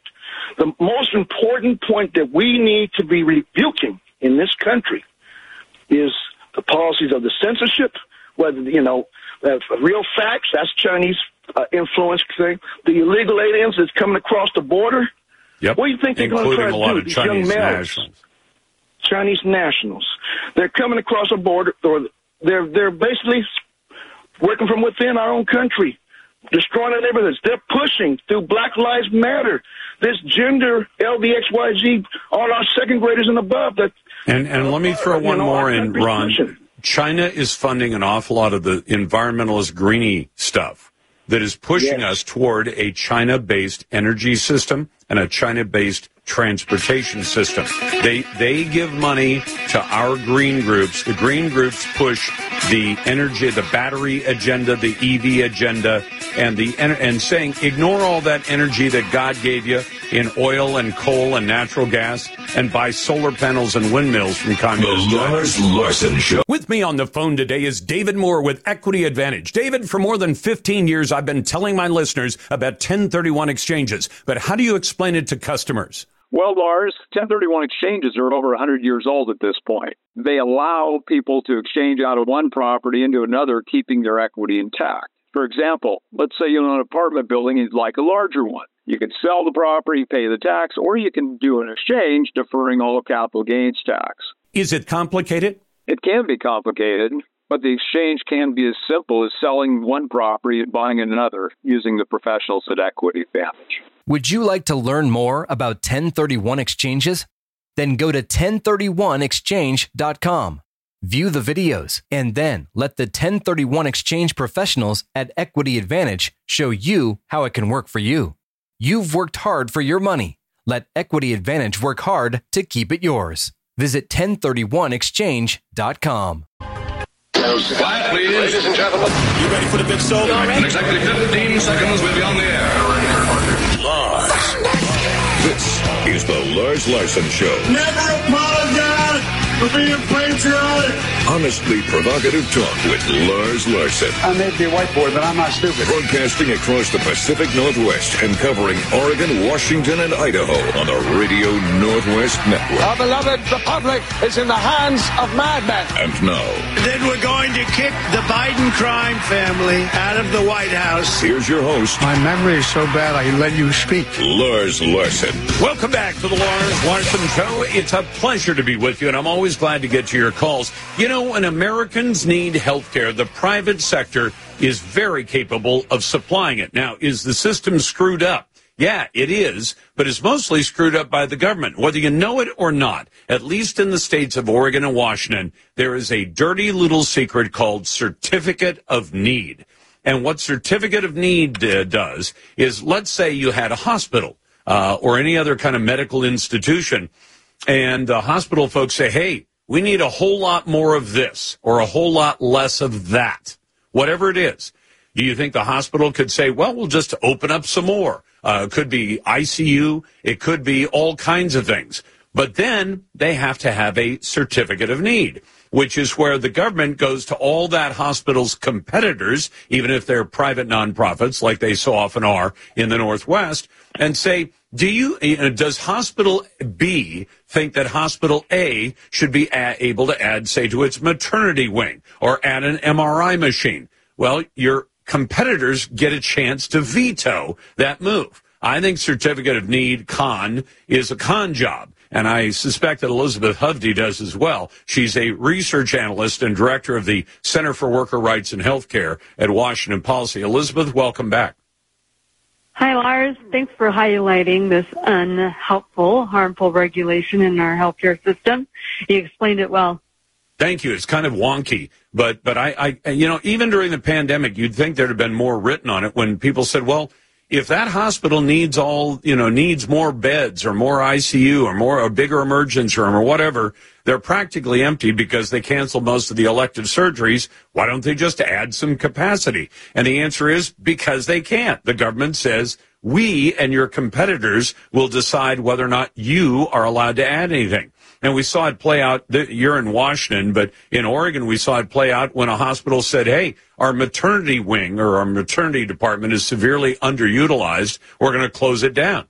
And all of a sudden, the state of Oregon came in and said, "No, you're not allowed to stop doing it." And and I, I think it's crazy, and it does not add. I don't think it in any way adds to the quality of health care in the Pacific Northwest. So, is there any effort to try and get rid of this whole uh, process? You know, there's some small effort. You know, con requirements, you're right. They are not doing what they were created to do. They were created to help control increases in healthcare costs and oversaturation of services, but they're not doing that. States with certificate of need laws have higher healthcare costs and fewer medical services per capita. We should be getting rid of them like a dozen other states have done and the federal government. Um, but there are two bills moving in the state legislature in Washington right now. House Bill 2128, which would create a task force to look at the con program and hopefully modernize it.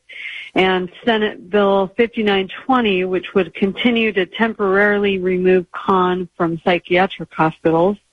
But, you know, it's interesting. That bill started as a repeal of the con requirement on psychiatric beds altogether, but it got watered down. Uh, the Department of Health showed up and talked about how it needs to just be a continuation of the exemption, not actually remove the exemption. So it's, it's, it's, it's not good that we can't just look at the overwhelming body of evidence that is out there that shows con requirements are a policy failure and get rid of them.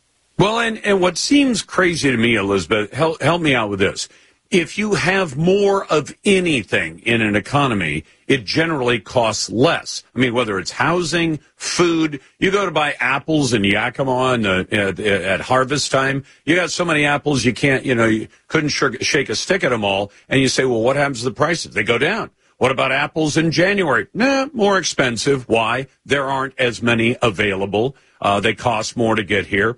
I mean, who ever thought that if, if the government had command and control and could limit the supply of something, that limiting the supply of anything would lead to lower costs? Yeah, it's bizarre. It doesn't work in other places in our economy, and for some reason, we just think healthcare is off limits to the natural uh, way markets work. They don't. We need free market in healthcare. We don't have it. And that's part of the problem we're having with cost containment. You know, in this situation about the psychiatric services, um, even when we need more, a treatment advocacy center study showed that Washington had just 13.3 beds per 100,000 people in 2023. We're supposed to have a minimum standard of 50, experts say. And even when you've got these need cases, it's hard to get rid of con law. It makes no sense. Well, and in fact, Elizabeth, tell me this. If, if this isn't a misunderstanding, let's say you need treatment beds in the Tri-Cities of Washington State, and you say, we've got a company that wants to come in and put 100 new uh, treatment beds uh, for that particular area of medicine and they go around and they ask all the other people who are running operations providing the same service. And they say do you want some more competition? Meaning some of your patients will go to the new guy or new gal instead of you.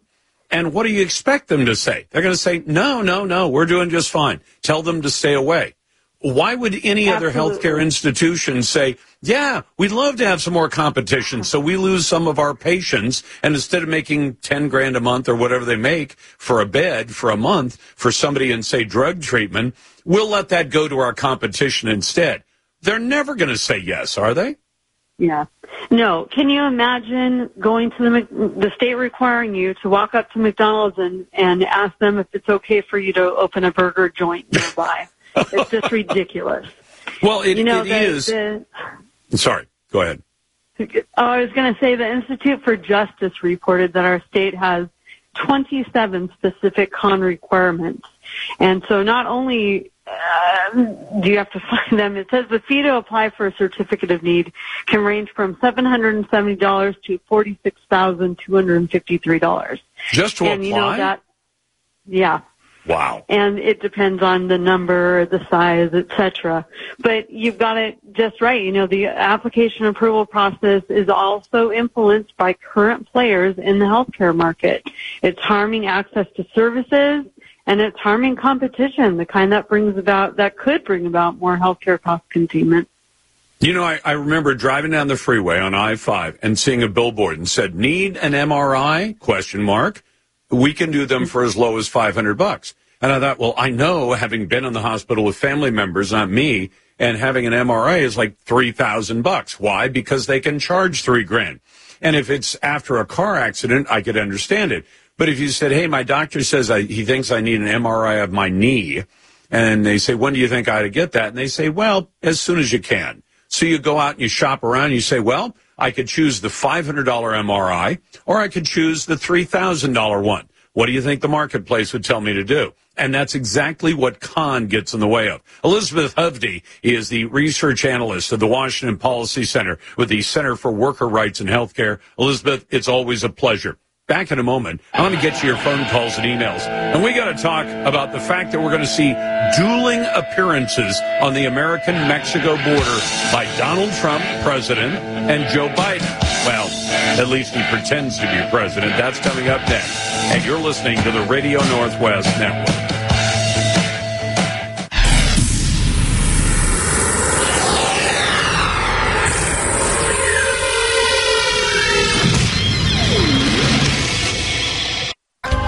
I'm on the phone today with David Moore from IRA Advantage. David, for more than 15 years, I've been telling my listeners about self-directed IRAs, but how do you explain them to your customers? Well, Lars, through our working careers, we accumulate savings in our 401k plans.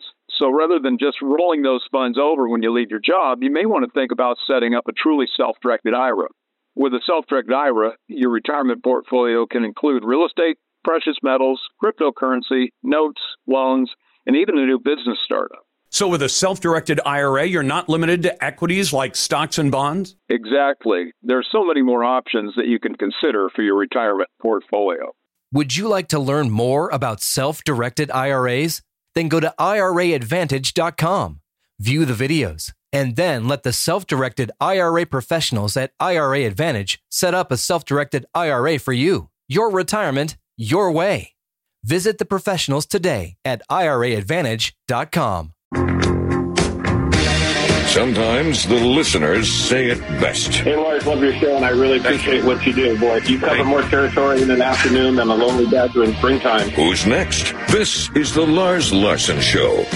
The idea that Republicans, in order to win an election, say we need to hermetically seal the border when they know that that would be that is economic self-sabotage to the U.S. economy. Now, that, of course, is Alexandria Ocasio Cortez, former bartender and now a member of Congress. And let's just say she won't be bringing chips and salsa to the Mensa picnic this year or just about any year in the future. Welcome back to the Lars Larson Show. I mean, she is about as dumb as a bag of hammers, but let me get into it. I got a couple of sound bites with her to share. First, if you want to join the best conversation in talk journalism, it's here every day at 866 Hey Lars. That's 866 439 5277. If you're a naysayer and you disagree with me, you're going to go right to the head of the line at 866 439 5277. Send your emails to talk at larslarson.com. Vote in our poll on X, which used to be the Twitter poll. You can find that at Lars Larson Show.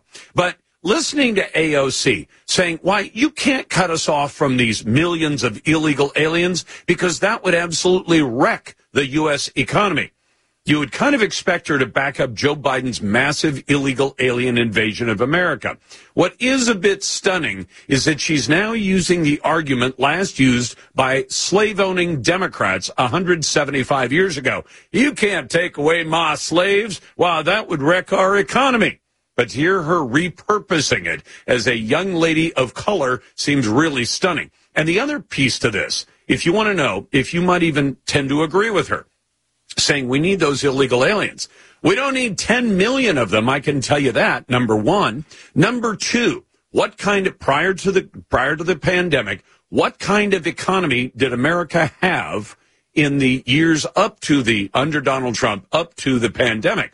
And the answer was, we had a booming economy. We had record low levels of unemployment among black Americans, brown Americans, gay Americans, teenage Americans, female Americans, record low levels of unemployment. That means they were working because the opportunities were there. Now, she seems to think that when Donald Trump brought about one of the lowest levels of illegal entry to the country in American history, that somehow that crushed the economy. Well, it didn't happen during Donald Trump, but guess what's happening to the economy under Joe Biden? Something worse. So why would that wreck the economy? Take a listen to AOC's other argument about why we should not shut down the massive invasion across our southern border. And to compensate for the negative effects, we're going to allow and throw people's kids into factories. That is what they are doing in rolling back child labor laws while being as xenophobic and anti-immigrant as, as they are. And while ginning up this, this false narrative about this being a crisis. And by the way, by then also preventing and blocking any legislation yeah. that would provide not just a path to citizenship, but a path to work papers, a path to allowing people who want to work to be paired with American businesses who need people to work. I can tell you who you can get to work. Right now, we have a labor force participation rate of about 62%. That means 38% of the working age, able bodied population is not working a job. We have plenty of people to work those jobs. And that should be opportunity for America. And instead, she says, well, you can't block work permits. Yes, we can. For people who came into the country illegally, yes, we can and we should. Now, let me tell you what's coming up just two days from now, less than two days from now. Now, President Joe Biden and President Donald Trump are going to stage dueling visits to the U.S. Mexico border on Thursday. They're going to be there the same day because Joe Biden has finally realized that he has to do something about this problem. He's been doing worse than nothing about the problem for the last three years. He's actually signed 94 executive orders that undid every one of Donald Trump's border policies. Why? Well, because number one, he wanted to not do anything Donald Trump was doing. But number two, he wanted to make sure this invasion of the illegals happened. Trump achieved the lowest level of illegal alien crossings in modern history. Biden has inflicted literally the highest level of Ill- illegal alien crossings in American history. So Biden is going to go to Brownsville, Texas, and he's going to meet with Border Patrol agents, probably a carefully screened group, because I know a lot of the border agents don't at all like Joe Biden and his policies toward the border. He's going to meet with law enforcement and local leaders. I'm sure they can probably scare up a sheriff or a police chief who's going to keep his mouth shut and not say what he actually believes. Meantime, where's Donald Trump going to go? He's going to go to Eagle Pass, Texas. Now, why? Because Eagle Pass, Texas is ground zero for the invasion of America. It's where just last week they found literally over a hundred million dollars in illegal drugs attempted to be smuggled in through the regular border crossing, the legitimate one. And it's where we've seen thousands and thousands of people every single day that have been crossing illegally into America. And senators had signed off on this absolutely insane plan. They came up with this plan. Lankford of uh, Oklahoma had come up with this plan to legalize the crossing of up to 5,000 illegals a day. Now, that would that be better than 10,000 a day under open borders, Joe? Absolutely but only in relative terms. 5,000 people a day is a crisis. And AOC claims this crisis is all mythology, it's just made up. But it didn't stop Slow Joe from mocking the idea that Donald Trump would oppose legalizing 5,000 illegal aliens a day coming into the country Joe Biden posted this, or his campaign did, this weekend. Take a listen. Well, they allow 5,000 people a week, but a lot of people took it a as 5,000 people a day. It made it much better for the opposing side. You know, he just admitted it. He sabotaged our bipartisan deal, bipartisan deal to secure the border because it made it much better for the opposing side. You know the opposing side is? In this case, it's America. Donald Trump roots against America every chance he gets. He's only in this for himself. You know, this is such severe gaslighting. I've got to explain this. Biden says Trump opposes the plan because it's bad for the other side. And then Joe Biden defines that other side as all of America. Well, the other side has signed off on 10 million illegal aliens invading America in the last three years. Those invaders have been given thousands of dollars each when they arrive. They're put up in nice housing. They're fed. They're provided medical care and transportation paid for by the American taxpayer. I'd like you to introduce me to this American that Joe Biden seems to think exists who says, yeah, that's great. Let people break our laws. Give them a free plane ticket anywhere they want to go. Give them a nice hotel room. Give them some walking around money. Give them medical care. Give them all those things. I'm happy to pay. Now, if Joe Biden thinks that Americans like his plan so much, why is it that on the issue of the border, Joe Biden's approval ratings are in the mid 20s? Joe Biden has failed on the border. He knows he's failed on the border. And Thursday, Joe Biden who's been a senator for decades. He was vice president. He's now president.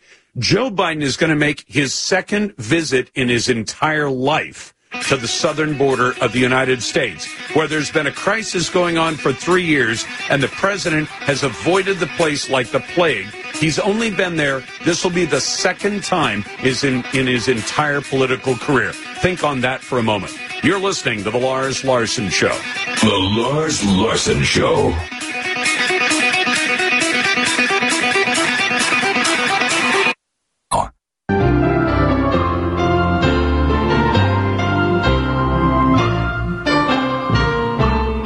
If Sleepy Joe was on Jeopardy. This man, also known as the worst president in United States history, loves ice cream, lounging on beaches, and sniffing children. Joe. Uh, who is me? Wait, where am I? This is the Lars Larson Show. Welcome back to the Lars Larson Show. Are you going to hold it against me if I say that the U.S. Supreme Court is a bunch of underworked, lazy people who dodge the really big, important decisions that the country ought to have made? Well, I'll put that to Ben Weingarten, who's editor of Real Clear Investigations. He writes for a bunch of other outlets as well, including the uh, Benjamin Weingarten Substack. Ben, welcome back to the program. Lars, thanks for having me. It's always a pleasure. Thank you, sir. I, I don't see that the Supreme Court is overworked by any stretch, so I fail to understand why they would avoid this case. Uh, TJ High, which is Thomas Jefferson High in the Commonwealth of Virginia versus Fairfax County School Board because this one seemed to be the perfect case to take up. Not because I agree with one side or the other. I do have a side in there, but it had all of the right elements and none of the other complications that make for bad Supreme Court decisions. So why did they dodge it? Well, as you noted, this is a critical case, and the American people should be demanding clarity, quite frankly, on to what extent race-based preference, preferences or proxies for race-based preferences ought to be accepted in everything from public schools to workplaces and beyond. And the Supreme Court anticipated that a case just like this, to your point, would ultimately come before it when they delivered their opinion in that SFFA v. Harvard case last year, which essentially did away with affirmative action in higher education. And the justices said, and Chief Justice Roberts said, in the majority opinion that basically to the schools, you shouldn't try to find workarounds, clever workarounds for imposing affirmative action by another name, whether in essays or otherwise, that allow you to continue discriminating on the basis of race without explicitly doing it through quotas, etc. And in this case, like you said, this was an elite, well-regarded, hyper-competitive magnet school in Fairfax County, Virginia, what happens in the throes of the George Floyd fervor, the anti-cultural revolution in 2020, the school board associated with T- TJ School says essentially we need better representation of Fairfax County, the quote unquote equity agenda. People need to be represented based upon uh, their non-tangible attributes in schools, including by their race and socioeconomic measures and they try to impose it de facto through getting rid of essentially a series of standardized tests and replacing it with a whole slew of quote unquote soft factors, including factors that have nothing to do with students' academic achievement or, or their rigor, intellectual capacity. And what you see is before this program is instituted, admissions are overwhelmingly, offers are overwhelmingly going to Asian students, up to 75% in most classes. What happens after they impose this policy? Falls to 54% in the first class the year after. So that looks like a slam dunk case. The district court says this was discrimination by another name and strikes down the admission standards based on the same logic the court, Supreme Court used in that Harvard case, but an appeals court overturns that ruling and the Supreme Court only two justices dissent when the Supreme Court says we're not going to take up this case. So the judges have not really explained what the rationale was for not taking it up. The most optimistic potential read that we could have of why they wouldn't hear this case would be that there are some other cases percolating that are even stronger than this one. But I, I remain pessimistic, and I think the American people ought to as well, because time and again we've seen the Supreme Court t- try to take the middle route or try to slowly build up its precedent to get to what is ultimately the right answer. And when it comes to race-based preferences, really systemic discrimination baked into our system directly or by proxy, that's something the court should want to overturn that kind of injustice every single time it potentially can. And here, unfortunately, only two justices dissented, and they're the only, in my view, consistently reliable justices on most issues, and that's Justices Thomas and Alito. I'm talking to Ben Weingarten. You, you can find his Substack, and you also find him as editor of Real Clear Investigations. Because, Ben, I think about the real damage that is done to real kids because you've got a kid, a smart kid who's hit the books. Maybe he was encouraged by parents. Maybe he did it on his own. He's, he aces the test and says, okay, I'm in at TJ High. And he knows if he gets a high school diploma from TJ, you know, it opens up all kinds of opportunities. And then they say, sorry, too many Asians, uh, you're, you're not going to get in we're going to put we're going to leave your spot for less academically well qualified white, black, brown, whatever color uh, students. And it, it's got to send a bizarre message to Americans to say, you mean you kept the smart kids out and you left their slots for people who didn't do as well on the test, who could have? I mean, I, I refuse to believe, Ben, that any kid of any color can't do well on those tests if they apply that kind of uh, uh, uh work ethic and an inclination. I want to do well on the test. Okay, study hard you know, practice taking the test. When you're when you're ready, go. If you get the best scores, you're getting in. Unless in this case the Supreme Court says it's okay to lock a bunch of the Asian kids out because we've got too many of them in the school. That sh- that should be something that, that maybe was said in the 30s, 40s, or 50s. Cer- certainly shouldn't be true in 2024. Wholeheartedly agree. There are real victims to these policies you know, conservative scholars and even non-conservative intellectuals for decades have talked about how race-based preferences ultimately end up harming both the purported beneficiaries as well as the actual victims of it. And here, I think Justice Alito, in his dissent, which was only signed by Justice Thomas, he, he laid it out very starkly and clearly. What the Fourth Circuit majority held, and that was the appeals court that ended up overturning the district court's decision to strike down this policy. What the Fourth Circuit majority held, in essence, is that intentional racial discrimination is constitutional so long as it is not too severe. And the only dissenting judge in the Fourth Circuit, Judge Allison Jones Rushing, she said that under the majority's approach, if a new law cut a racial group success rate from 90% to 30%, but the legislator was open about its discriminatory ter- purpose, it's okay as long as no other racial group succeeded at a higher rate. So it just has everything so perverse. There's certain levels of discrimination that are okay. There are other levels of discrimination that aren't. Discrimination that's explicit, not okay, but discrimination by proxy is okay. That, that, that lack of clarity alone should have screamed out for the court to step in here, in particular because the appeals court itself had a split ruling. Each judge had their own rationale for coming to the decision that they did. So it's bad for the rule of law. It's bad for the, those who are discriminated against on both sides. And ultimately, what we have and what we're seeing across all of our institutions is you don't have excellence in institutions. And when you don't inculcate excellence and when you don't demand achievement ultimately, and greatness, you're going to have institutions in decline and a nation in decline ultimately. And that is the consequence of these sorts of policies. Well, and think about this, Ben. I never, I, I got a decent SAT score, but it wasn't stratospheric. But all the folks I know who got the really big scores, they're all comparing notes. Oh yeah, I got a 1400, I got a, whatever the number was, you know, because they compare their, their box score, basically. Can you imagine being in that school saying, you know, meeting somebody new and say, oh, you're a new student here. How'd you get in? What kind of score did you get? Oh, I got 900 on the SAT, or I got 1100. And you say, hmm, that's kind of funny because everybody else here is getting a 12 or 1300. How do you get in? It's going to work against that kid, young man or woman, who's going to have people around them realize you got in because you were given an advantage over kids who are better at the book work than you were. And, and I can't imagine even kids. I mean, it'd be like trying out for the football team saying, can't run the hundred yards very fast, can't throw a ball to save my life, but I'm the right color, so I got on the team. I don't think that's going to go over well with anybody, and it's going to work against the young man or woman who's given this so-called advantage of being let in for their skin color instead of being let in because they're smart. Ben Weingarten, you can find him on Substack and at Real Clear Investigations. You're listening to the Lars Larson Show and the Radio Northwest Network.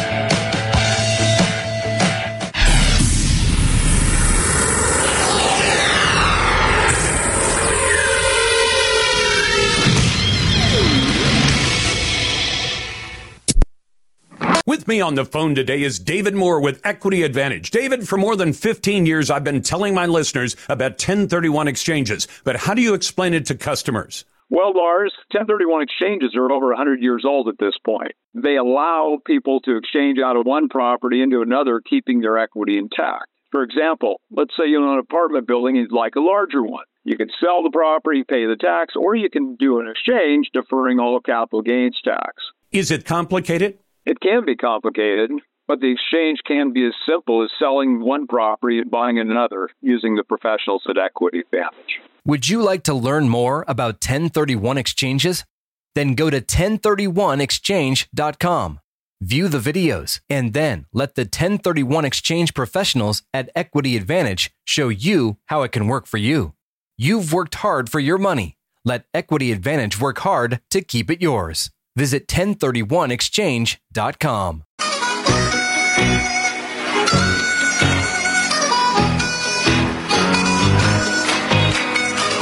New plan of action. Just mug all the debts. I got a job like five weeks ago walking home in New York City. And when I woke up, I genuinely felt like a different person. Because I was on the floor, I was bleeding, I was concussed, and I was 100% Republican. This is the Lars Larson Show. Welcome back to the program. It's a pleasure to be with you. And This segment of the Radio Northwest Network is brought to you by the home power generating folks at Protect Power. Make sure your loved ones are safe when the power goes out, and as you know, it does, and it's likely to more often in the future, thanks to our current energy policies. Call 541 ONA-GEN. That's 541 ONA-GEN. Should business owners be punished for hiring their own security when cities can't keep their stores safe? That's the poll on X. It's brought to you by Ultimate Truck Services. Find them at ultimatetruckservice.com.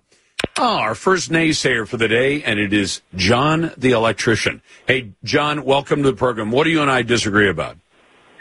Well, Lars, on most days, just about everything, but there's just not enough time in the week or on phone calls to get into any of them. But I, I listening to your your radio cliff note version of Russia Ukraine, 2,000 year old Russia Ukraine history, because they they go way back. Uh, there's both Slavic peoples, but for you, really, before I get into any of that, because there's the Holodomor, which Hold on, the- stop the for a second, John. Okay. The first question I ask you is, as a naysayer, what do we disagree about? And you go into a dissertation like that. Tell me what we disagree about, John. Lars, you go into monologues asking a question, so I'm leading to what I'm going to say. What I'm going to say is that what's most troubling is that you actually you are defending Vladimir Putin against our own country's intelligence. We have a ballerina right now, not we. Russia has a ballerina who sent fifty dollars to a Ukrainian uh, uh, um, um, Ukrainian uh, nonprofit, and she's in prison in Vladimir Putin's Ukraine. So might I? Do you know that we put people in prison? Hold on, hold on, John. We put people in prison for giving aid and comfort to terrorist organizations. Russia's laws are up to Russia. But I'd ask you this: I what I fault How is the United. Hold on, the United? States. The United States put secret intelligence bases on Russia's border. Is that a legitimate thing for the United States to do?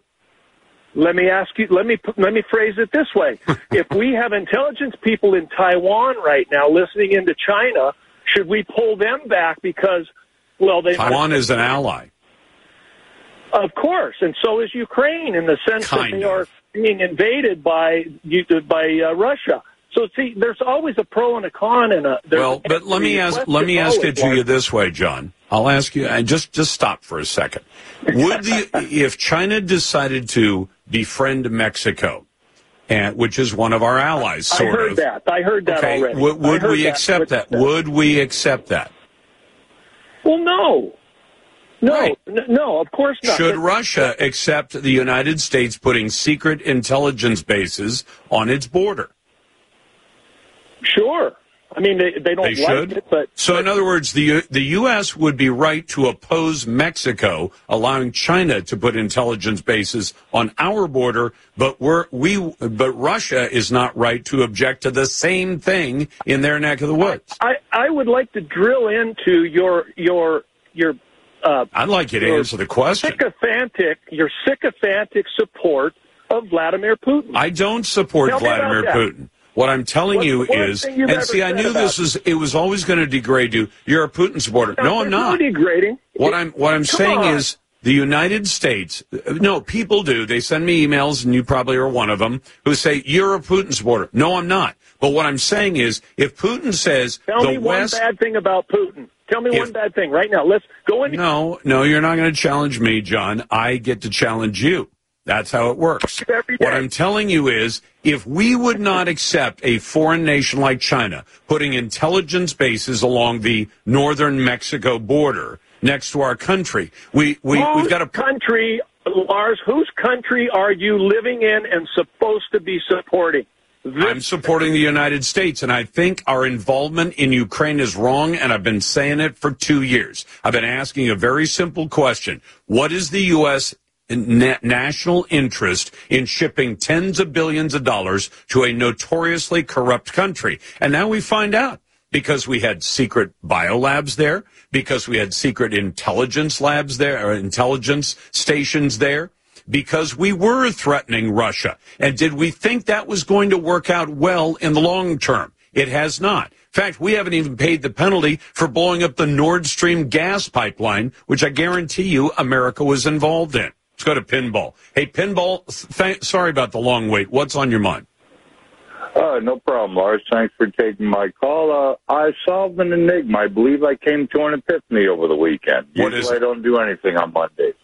All these females who want to be on male teams, all the male teams want to play with females, go form your own transgender league. No tax dollars. If you're over 18, I won't boost it. I won't support it. I won't coach it. I won't hot bear in the stands, but I will not sign a petition saying you can't It do it. doesn't solve the problem because then when the tra- so-called transgender, the male pretending to be a woman, goes into an American university, most of them are public government institutions, and says, I want to play in your softball team. I want to play in your volleyball team. What answer do you give them?